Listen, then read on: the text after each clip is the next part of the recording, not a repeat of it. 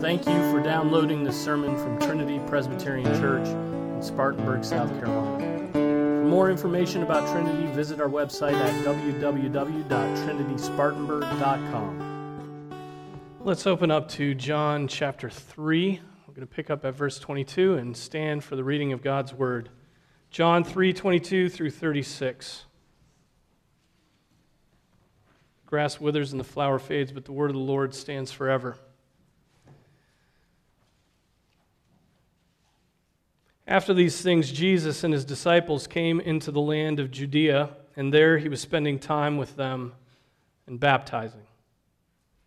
John also was baptizing in Aenon near Salim because there was much water there, and people were coming and were being baptized, for John had not yet been thrown into prison. Therefore, there arose a discussion on the part of John's disciples with a Jew about purification. And they came to John and said to him, Rabbi, he who is with you beyond the Jordan, to whom you have testified, behold, he is baptizing, and all are coming to him. John answered and said, A man can receive nothing unless it has been given him from heaven. You yourselves are my witnesses that I said, I am not the Christ, but I have been sent ahead of him. He who has the bride is the bridegroom, but the friend of the bridegroom who stands and hears him rejoices greatly because of the bridegroom's voice. So this joy of mine has been made full. He must increase, but I must decrease. He who comes from above is above all. He who is of the earth is from the earth and speaks of the earth. He who comes from heaven is above all. What he has seen and heard, of that he testifies, and no one receives his testimony. He who has received his testimony has set his seal to this that God is true. For he whom God has sent speaks the words of God, for he gives the Spirit without measure. The Father loves the Son and has given all things into his hand. He who believes in the Son has eternal life, but he who does not obey the Son will not see life, but the wrath of God abides on him. This is the word of the Lord. Let's pray. Father, we pray that you would bless every one of our thoughts and meditations as we study this passage and as it is preached, I pray that you would bless, uh, bless the words of my mouth. Bless us with minds that are able to focus on your word and to be alert, that we'd be that we would even be watchful and praying as we listen. Lord, help us, we pray in Jesus' name. Amen. Amen. Be seated. And so we spent a number of weeks in the first part of John 3 uh, looking at this dialogue that was going on between Nicodemus, the Pharisee, and Jesus. And um, we leave that conversation between Nicodemus and follow him and his disciples as they enter into the land of Judea. And Notice that the first verse of our passage says that this very simply Jesus was spending time with them. He was spending time with them, and then it says, and baptizing. So, an immediate application right off the bat for this one, I'd like to draw out of that first statement is that Christians spend time with one another. Christians should spend time with one another. You are not being a good Christian if you are by yourself all the time and not with your brothers and sisters. Jesus spent time with his disciples. He traveled with them, he ate with them, he taught them, he, uh, he engaged in ministry with them. And that was all for the training and the building up, the ongoing strength of those disciples. But if you close yourself off from where discipleship training goes on, which is the church, if you close yourself off from the church and God's people, especially those uh, members of your local church and their collective efforts, you will wither. You'll wither.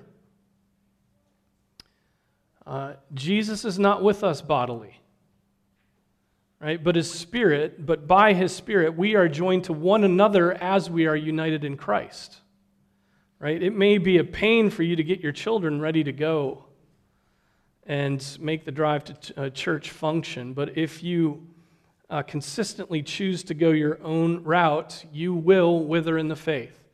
I've been a pastor for 20 years. I've seen it happen time and time and time again. Um, Uh, the strongest Christians are those who know they are weak and need constant building up.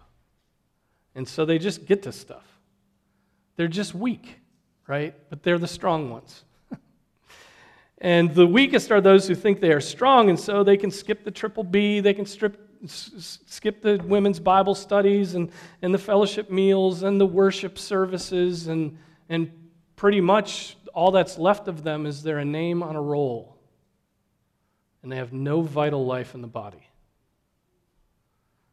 And that's terrible. Christians hang together, Christians hang out together. You know? Uh, Jesus spent time with his disciples. That's what he did. I just like the sweetness of the simplicity of that phrase there. You know? He spent time with them. Oh, yeah, and baptized, right? Uh, as for that statement about Jesus baptizing, it does not mean that Jesus baptized. How's that for a statement? It does not mean that Jesus baptized. Jesus did not do baptisms, okay? His disciples did, but he did not. How do I know that? Well, look at the beginning of chapter 4. There, like verse 2, I believe. Um, there, when the Lord knew that the Pharisees had heard that Jesus was making and baptizing more disciples than John, although Jesus himself was not baptizing, but his disciples were, um, he left Judea. So our verse is attributing the work of the disciples, and this is a beautiful thing too. It's attributing the work of the disciples to Jesus. Right? What Christ's followers do is and should be attributed to Christ, which is why sin is all the more disastrous because when we sin, we are still representing Christ as Christians. And our friends and our neighbors then who see it rightfully reach the conclusion that, that well, that must be how Christ acts. And that's terrible. Right? In, in specifically, we could also say that the ordinances, baptism and the Lord's Supper, which are administered by pastors, is Jesus' own work. It's Jesus at work in the body. Anyway, no more on that. Jesus, uh, Jesus' disciples baptized.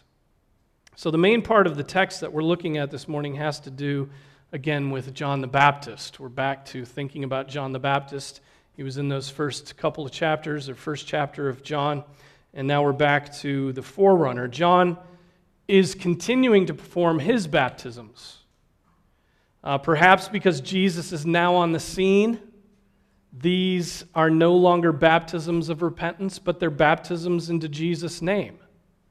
Uh, the same as the baptisms that Jesus' disciples are performing at this time. I, I don't know. Um, John's able to do this work because, as the text says, Herod hasn't yet put him into jail. He's headed there. His time is coming, but for now, he's out in the wilderness performing these baptisms. Along comes a Jew who begins to argue with John's men, John's disciples, about purification. Uh, we don't get much, much we, we don't get much information about what is being disputed, but I think we can infer from the context what is being debated. The, the, the general topic is purification, purity. I think this is the argument that's going on. Is John or Jesus' baptisms more purifying? John or Jesus? Which one, you know, this Jew's coming out and he, maybe he's being snarky and he's just trying to pick a fight. Um, which one's, you know, which one will purify me more? The, one that John's doing now or, or Jesus up the road? Which one's better? Ryle argues that the Jews were probably taunting John's disciples with the decline of their master's popularity.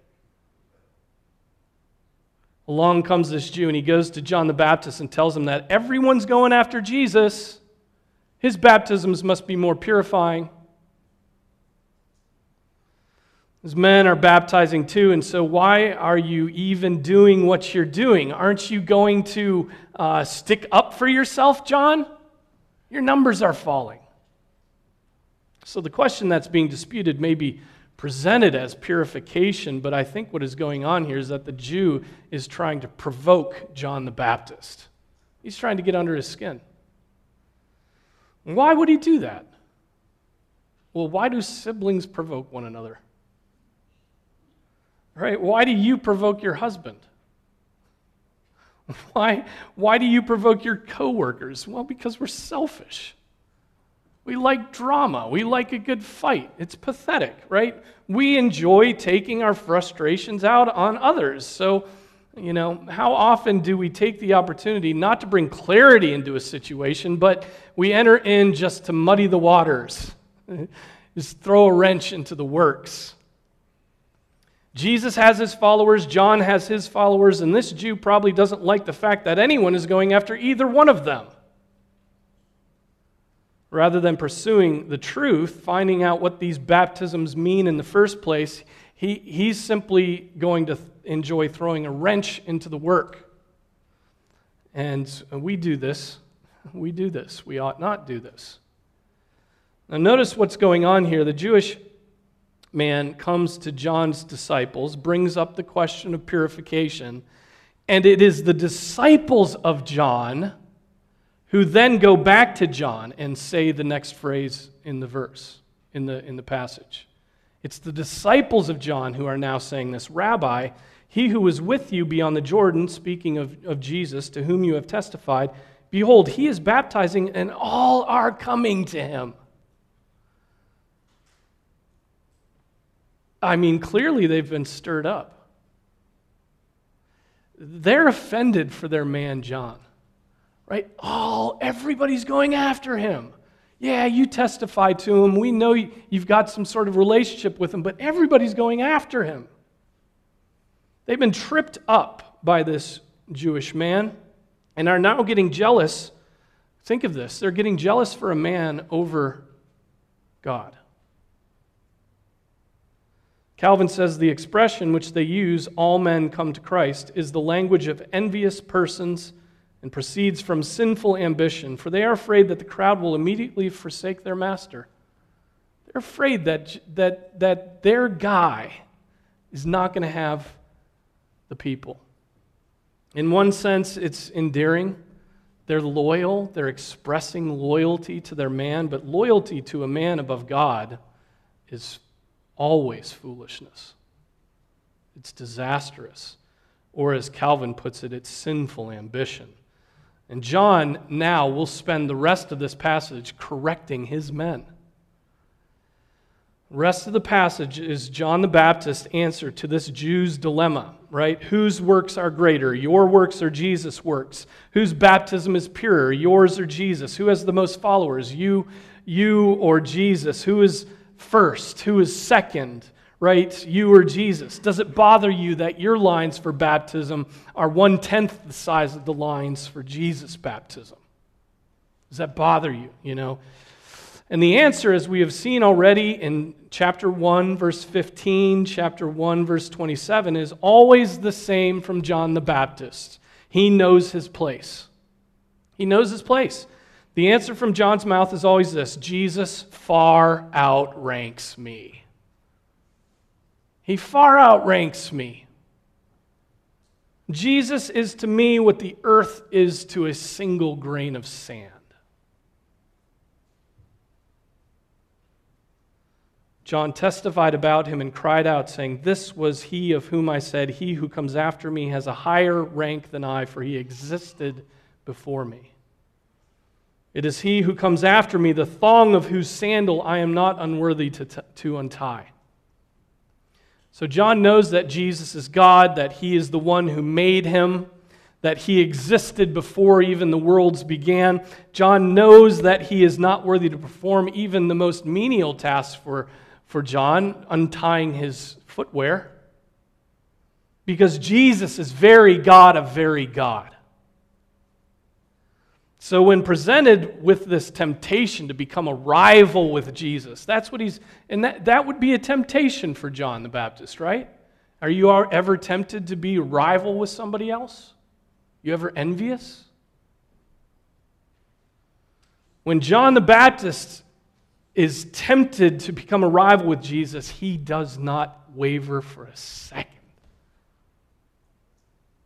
This is the final testimony of John before he dies. I mean, we don't receive other words from him. Once again, John the Baptist exalts Jesus Christ, he doesn't waver.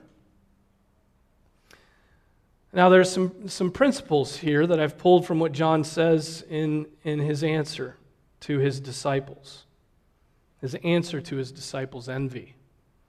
First, God raises up and lowers men. God raises people up and he lowers people down. And it's his prerogative, right? A man can receive nothing unless it has been given him from heaven, says John. You can't be anything unless, that, unless God does it. Ryle writes If one faithful minister's popularity wanes while another's popularity and influence over men's hearts increases, the thing is of God, and we must submit to his appointment. I have no control over who comes after me and who goes after Jesus. God has control, and after all, given who I am and who Jesus is, this is all very good that it would happen, right? Um, what a help that is to us pastors who get so jealous of one another. Pastors.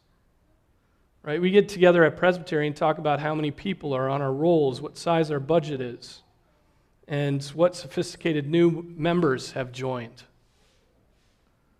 etc., etc. And then we go away from those conversations sizing ourselves and others up. Right? Boasting in our accomplishments and rejoicing in our brothers' failures.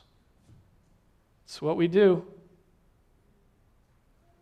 It's terrible. John the Baptist, in regard to Jesus' growing popularity, says that these matters, the success of a man's ministry, is due to God.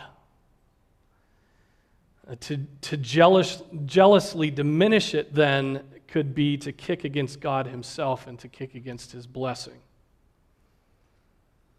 Now, obviously, the, that a church's membership roll grows is not the only or even a good measure of the blessings of God right? Megachurches have grown to astonishing sizes without the Word of God being present in any respect. So don't hear what I'm not saying. Much of what we would call success is an abomination to God and not indicative of His blessing. We have to judge with right judgment, right? In the case of John, the rising popularity of Jesus was good. It was so good. It was good. And the corresponding diminishment of his own popularity was good too. Both were of God. That's the first thing he said. It's, this is of God. He's telling his disciples, this is of God. Second, you're not God. There's a principle for you. You're not God. You yourselves are my witnesses that I said, I am not the Christ, but I have been sent ahead of him. That's what John says. Do we even need to be reminded of this fact that we are not God, that we are not the Christ, that we are not the master of our own destinies? Of course, we need to be reminded of that. Right? You are not God. You are his creature. You are completely dependent upon God if you think you have an existence independent of God in any respect, well, then you think you're God. You don't need to know what he thinks because you play by your own rules. You have written your own scripture through your experience, through the years, in your own mind. And in the end, you expect that you will save yourself, right? That's foolishness. We'll see how it goes for you when you stand before God on the last day. Third, your highest joy should, be, should come as a result of seeing Christ honored. Your highest joy should be Christ honored. John says, He who has the bride is the bridegroom, but the friend of the bridegroom who stands and hears him rejoices greatly because of the bridegroom's voice. So this joy of mine has been made full. Right? Ryle explains what is going on in this verse. Let me share it with you. He writes, The bride in the verse signifies the whole company of believers. The lamb's wife, that's the whole company of believers, the lamb's wife. The bridegroom is the Lord Jesus Christ himself. The friend of the bridegroom means John the Baptist and all other faithful ministers of Christ. According to the marriage custom of the Jews, there were certain persons called the bridegroom's friends, who were the means of communication between him and the bride before the marriage. Their duty simply was to set forward and promote the bridegroom's interest and to remove all obstacles as far as possible to a speedy union of the, the husband and wife. To accomplish this end and promote a thoroughly good understanding between the bride and the bridegroom was their sole office. If they say the bridegroom's, if they see the bridegroom's um, suit, right, his, his, his going after this woman prospering, and at last see him received favorably and gladly by the bride, well, their end has been accomplished and their work is done, right? They, they saw this union come together and they rejoice, and their work is done. So, in other words, John has accomplished his goal, which was to make sure the bridegroom was happy. He's accomplished that goal. He did not at all object to the attention going to uh, the Savior of the world. That was his whole task, was to draw people, draw the world's attention to that. Now that he sees it happening, he's thrilled. He's happy. He's done his work. He's been the forerunner of the Lord. He's done it. He's happy. He sees the consummation of the ages coming. Now, are you like John the Baptist in this respect when you see others honored for their hard work? When you see other, others walking in godliness? When you see others walking in faith? Do you praise God? Do you praise God when you see others prospering? Or do you fall into self pity and envy? Do you fall into self pity and envy like I do? Do you explain away other people's acts of faith by picking them apart? Oh, sure, they, they've been fruitful and multiplied, but psh, they don't really care for all those children. They couldn't possibly love them. You know, we pick, we pick apart people's faithfulness like that. Can they possibly educate that undisciplined brood? John the Baptist could have gone down that road, and while moping about his diminishing popularity, he could have picked apart the Son of God's work. Uh, we should not do that. When we see Christ honored by others, when we see faith exercised by others, we should rejoice that Christ is at work in this world, that Christ is at work in them, that Christ is honored by them. So don't let envy blind you to God's work in others. John the Baptist resisted that temptation. Fourth, always be willing to de- decrease. Always be willing to decrease. John's own disciples thought he ought to make a stink about Jesus' ascent. Right? They thought he ought to assert his excellence. He was, after all, a prophet raised up by God. They saw the diminishing crowds as demeaning to their man. John the Baptist, on the other hand, pushed back such temptations and explained to them what must happen. The Son of God must increase, I must decrease. You know, for a time, John was the center of attention. He was the man. He was the one that God wanted everybody's eyes on. For a time, that was John. He was the main act. Now he was the opening band, and Jesus was the main act. Right? And as it should be, John was a mere man. Jesus was the Son of God, the Lamb of God who takes away the sin of the world. Right? That's what John had been saying.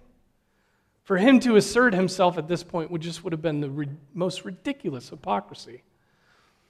But it takes real godliness to know when to step back. Right? It takes real godliness to know when to step aside, when to pass the torch, when to give responsibility, real responsibility, onto the younger generation. We are led by politicians who don't seem to know how to do this at all. Right? Our president ought to have had some inkling of this, but for, for the worldly ambitious, there's no time to pass on the torch and to step aside.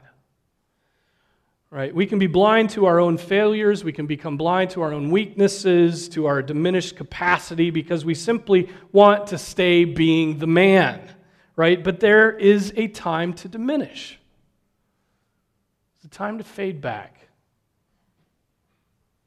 There's a time to allow other better stewards to take charge of the whole. And that, that action takes faith, it takes self denial, right? It is difficult. And here, John the Baptist is giving us an example of it. Now, at this point, John pivots and goes, goes into the section of, of, of his sermon to, where he speaks of the glory of Jesus Christ. Look at, look at um, verses 31 to 35.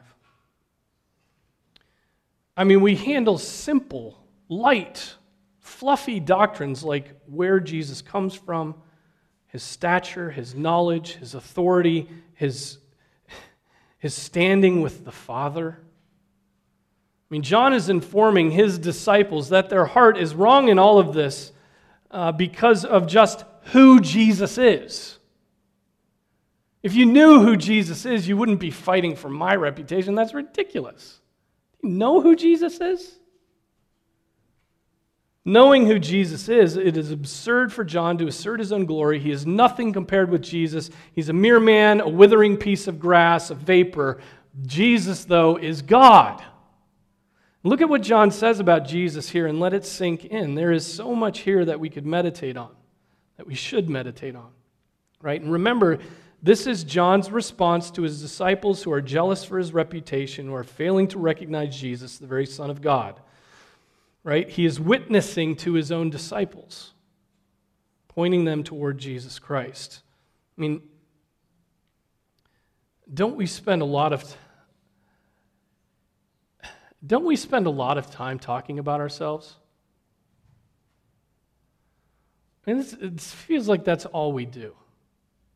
We talk about ourselves. Don't we spend a lot of energy trying to impress people with what we know or who we know? Don't we spend our energy trying to get people to recognize our glory, however mundane or unglorious we may really be? right? John the Baptist was not a man like that. As a Christian, he had a boast, but that boast was not in what he had done or even what God had done through him, right? His boast was in this Lamb of God. His boast was in Jesus Christ and him crucified. And so from beginning to end, he proclaimed, Behold the Lamb of God who takes away the sin of the world. That's what he did. So as, as John points out the glory of Jesus Christ, he's proving himself to be filled with the Spirit he diminishes, Christ increases. That should be your goal too, to be so filled with the knowledge and the glory of God that you, you can get over yourself. So filled with God's glory that you can stop with the stupid trying to impress people. They're bored with the things you're saying about yourself anyway. It's nauseating. The only one who likes to hear us talk about ourselves is ourselves.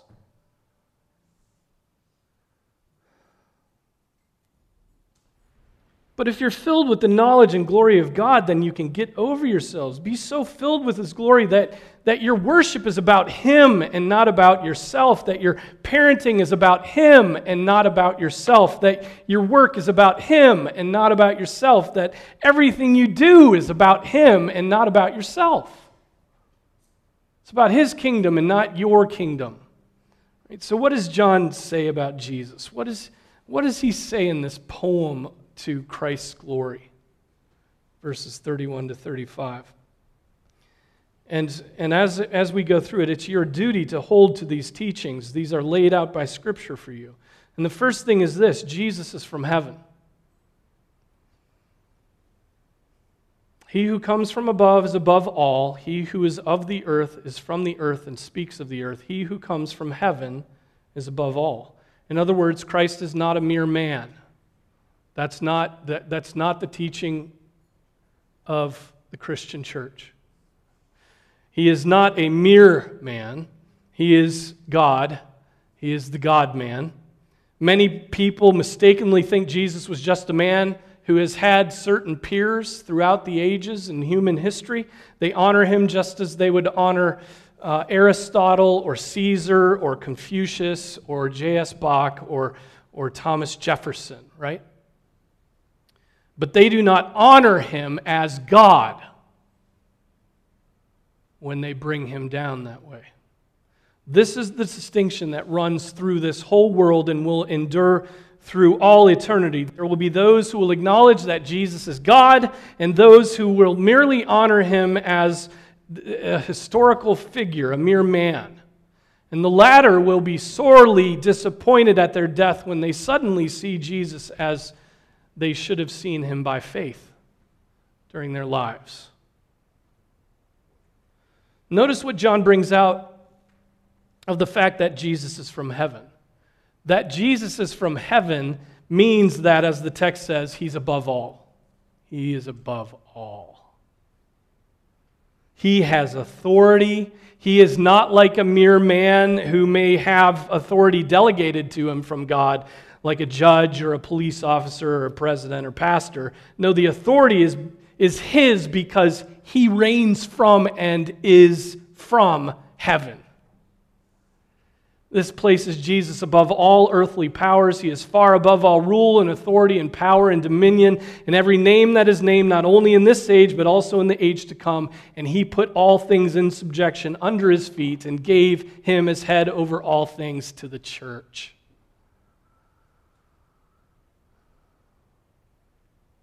Notice in the text that John turns to speaking about other members of the Trinity.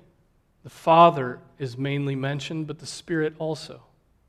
These things were revealed to John the Baptist just as God revealed Christ's identity to Peter when he made that great confession of Christ as the Son of God. So, what do we learn about the Father? We learn this that He supplies the Son with everything the Son teaches. The teaching originates with the Father. The Father passes on what the, what the Father has given to him. The Son passes on what the Father has given to him. This is repeated throughout the Gospels. This is a theme in the Gospel of John. Right? Go to 716, 519, 14, chapter 8, chapter 12. The same thing is said that Jesus receives from his Father and gives. And so we, we, we learn that Jesus only teaches what is given to him by the Father. We learn that the Father sends the Spirit to those who believe. We learn that the Father loves the Son. We learn that the Father has given all things into his Son's hand. The Father has delegated his rule to his Son. Now, that's an amazing thing. Jesus is God, the second person of the eternal Trinity. As the Westminster Confession puts it, the Father, the Son, and the Holy Spirit are equal in power and glory.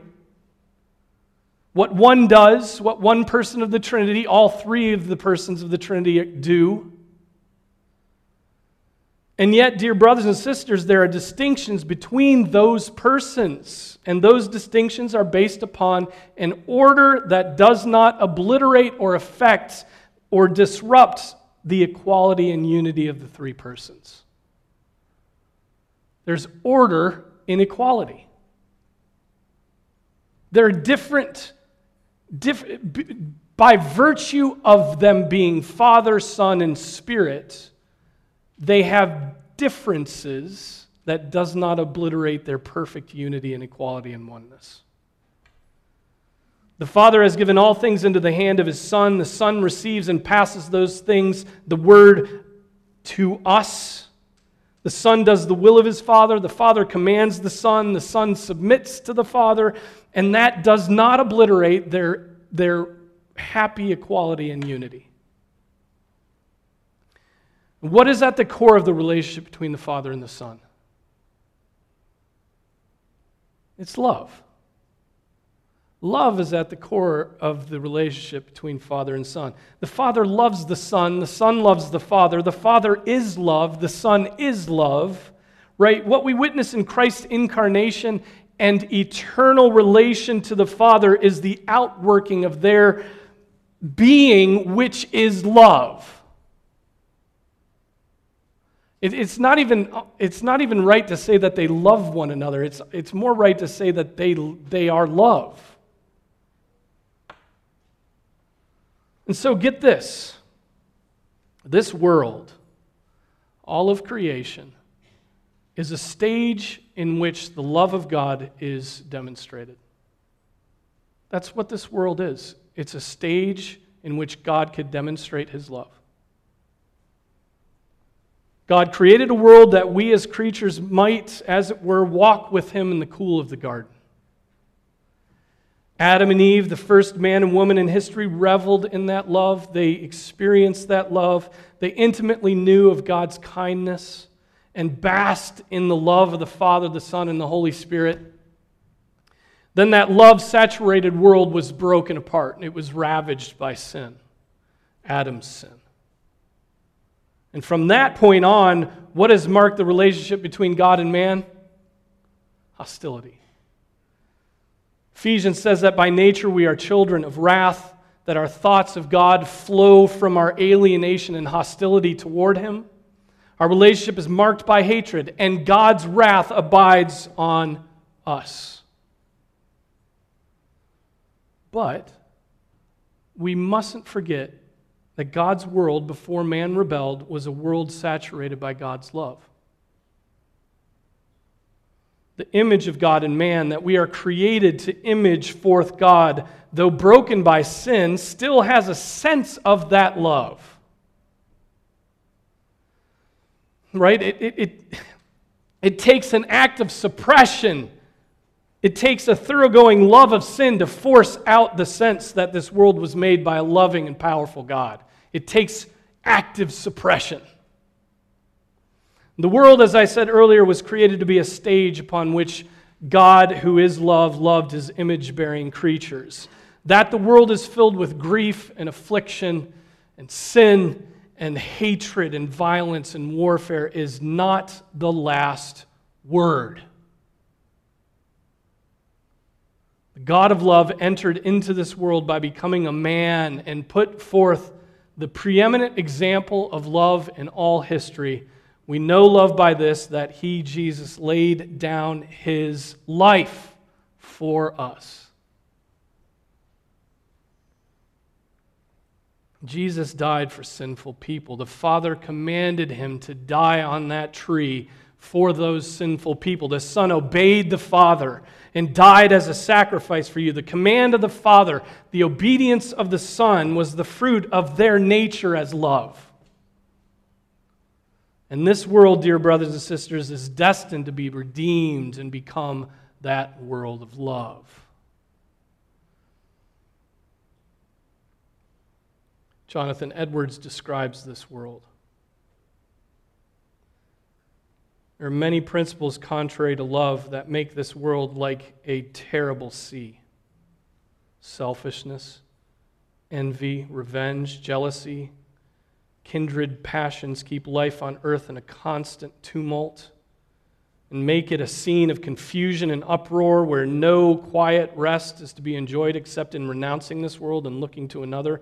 But oh, what rest there will be in that world which the God of peace and love fills with his own gracious presence, and in which the Lamb of God lives and reigns, filling it with the brightest and sweetest beams of his love, where there is nothing to disturb or offend and no being or object to be seen that is not surrounded with perfect happiness and sweetness, where the saints shall find and enjoy all that they love, and so be perfectly satisfied, where there is no enemy and no enmity, but perfect love in every heart and to every being, where there is perfect harmony among all the inhabitants, no one envying another, but everyone rejoicing in the happiness of every other where all their love is humble and holy and perfectly Christian, without the least carnality or impurity, where love is always mutual and reciprocated to the full, where there is no hypocrisy or dissembling, but perfect simplicity and sincerity, where there is no treachery or unfaithfulness or inconsistency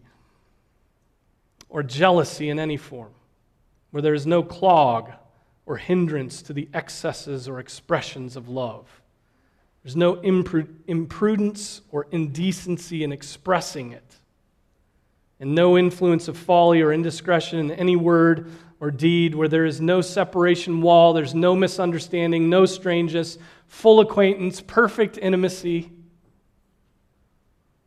where there's no division through different opinions or interests. But where all in that glorious and loving society shall be nearly and divinely related, and each shall belong to every other, and all shall enjoy each other in perfect prosperity and riches and honor without any sickness or grief or persecution or sorrow or any enemy to molest them or any busybody to create jealousy or misunderstanding or mar the perfect and holy and blessed peace that reigns. And all of this in the garden of God in the paradise of love, where everything is filled with love and everything conspires to promote and kindle it, keep up its flame, nothing ever interrupts it, but everything has been fitted by an all wise God for its full enjoyment under the greatest advantages forever. And all too, where the beauty of the beloved object shall never fade and love shall never grow weary or decay, but the soul shall more and more rejoice in love forever. It's a love fest.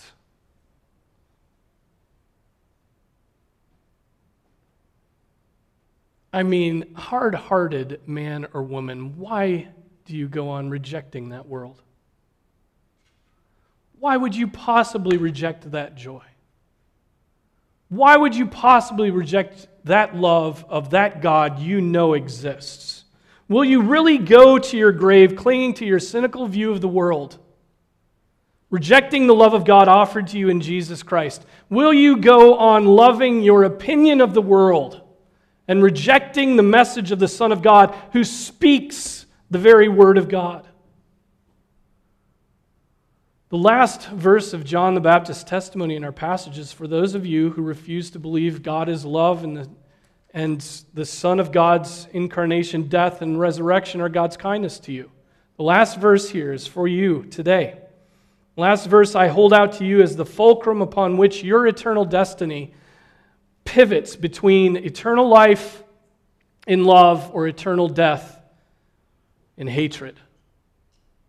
And that verse says this He who believes in the Son has eternal life, but he who does not obey the Son will not see life, but the wrath of God abides on him.